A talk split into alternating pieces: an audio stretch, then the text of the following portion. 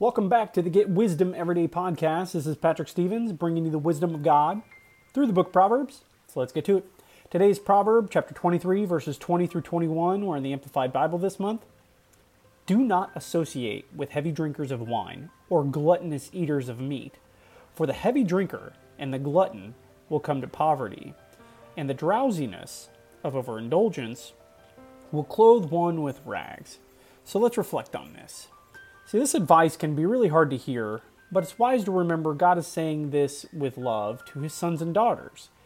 I'm also reminded about how religious leaders were freaking out because Jesus was eating and drinking with sinners, just like this verse warns us about. So, what, is, what advice is, is right? Well, both, really. I, I always hated that answer.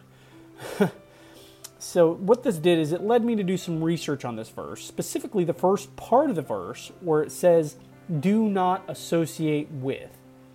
This part can be translated do not be among, or meaning this, don't do it yourself.